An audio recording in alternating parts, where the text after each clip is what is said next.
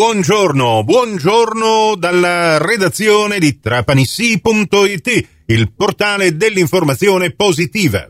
Io sono Nicola Conforti e questa è la prima delle cinque edizioni quotidiane del Trapanisi G R.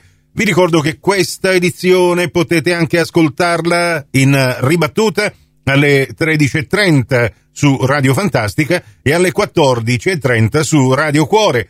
E vi ricordo anche che tutte le edizioni del nostro giornale radio, anche quelle dei giorni passati, sono a vostra completa disposizione in versione podcast, in modo che le possiate ascoltare col vostro comodo, attraverso il vostro smartphone o il vostro personal computer, dalla piattaforma Spotify o semplicemente cliccando sul lettore che trovate sulla homepage del nostro portale Trapanisi punto it, qualora ne abbiate perse le uscite alla radio. Anche per oggi, lunedì ventisette novembre duemilaventitré, a tutti voi ben trovate e ben trovati all'ascolto. Subito un aggiornamento delle previsioni meteo relativamente a quanto raccontatovi questa mattina nel corso dell'almanacco. La domanda è: pioverà o non pioverà quest'oggi? Beh, stando a meteo punto it, la giornata sarà coperta ma senza pioggia.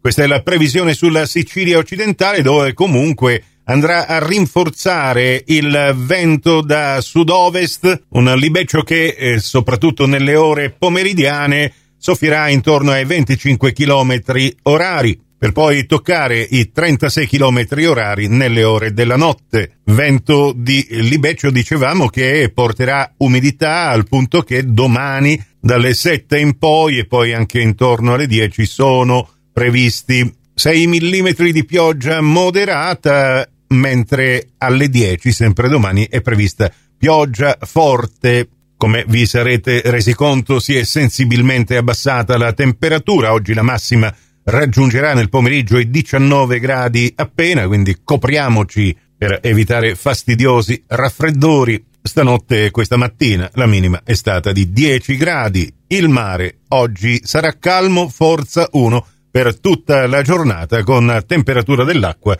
che arriverà ai diciotto gradi. Moto ondoso che rinforzerà notevolmente nel corso della settimana. E adesso velocemente alcuni titoli che troviamo in primo piano sul vostro portale di informazione locale. Trapanisi punto it apre con questa notizia di cronaca che arriva da Marsala, dove i carabinieri hanno arrestato un trentanovenne per furto e ricettazione. Avrebbe rubato carburante dai mezzi di un'azienda. Il titolare di questa attività commerciale, dopo che era scattato l'allarme nel deposito dei mezzi della sua ditta, ha allertato i carabinieri, che giunti sul posto hanno constatato che da alcune vetture era stato prelevato il carburante.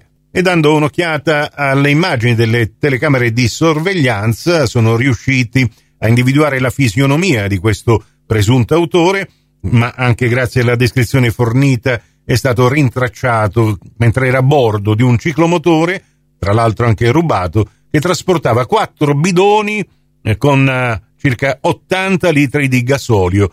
Il carburante e lo scooter sono stati restituiti ai legittimi proprietari. E poi vi segnaliamo i titoli di sport che abbiamo pubblicato ieri, che come sempre sono molto cliccati, così come molto seguita è stata la diretta basket che vi abbiamo proposto, oltre che su Radio centodue, anche sulla pagina Facebook di Trapanisi punto it, con la radio cronaca di Francesco Tarantino e di Michele Scandariato. C'era anche Francesco Torrente, che però abbiamo sentito dalla sala stampa Cacco Benvenuti, e Andrea Castellano con i suoi sagaci commenti. Nell'articolo che abbiamo pubblicato vi raccontiamo la vittoria della partita di ieri sera che concludeva il girone d'andata. Questa volta due italiani sopra le righe, si tratta di Imbro e Mobio. Trapani si impone contro Rieti, la capolista se ne va, è finita novantacinque a settantuno. Mentre nel pomeriggio il Trapani calcio, impegnato a Siracusa,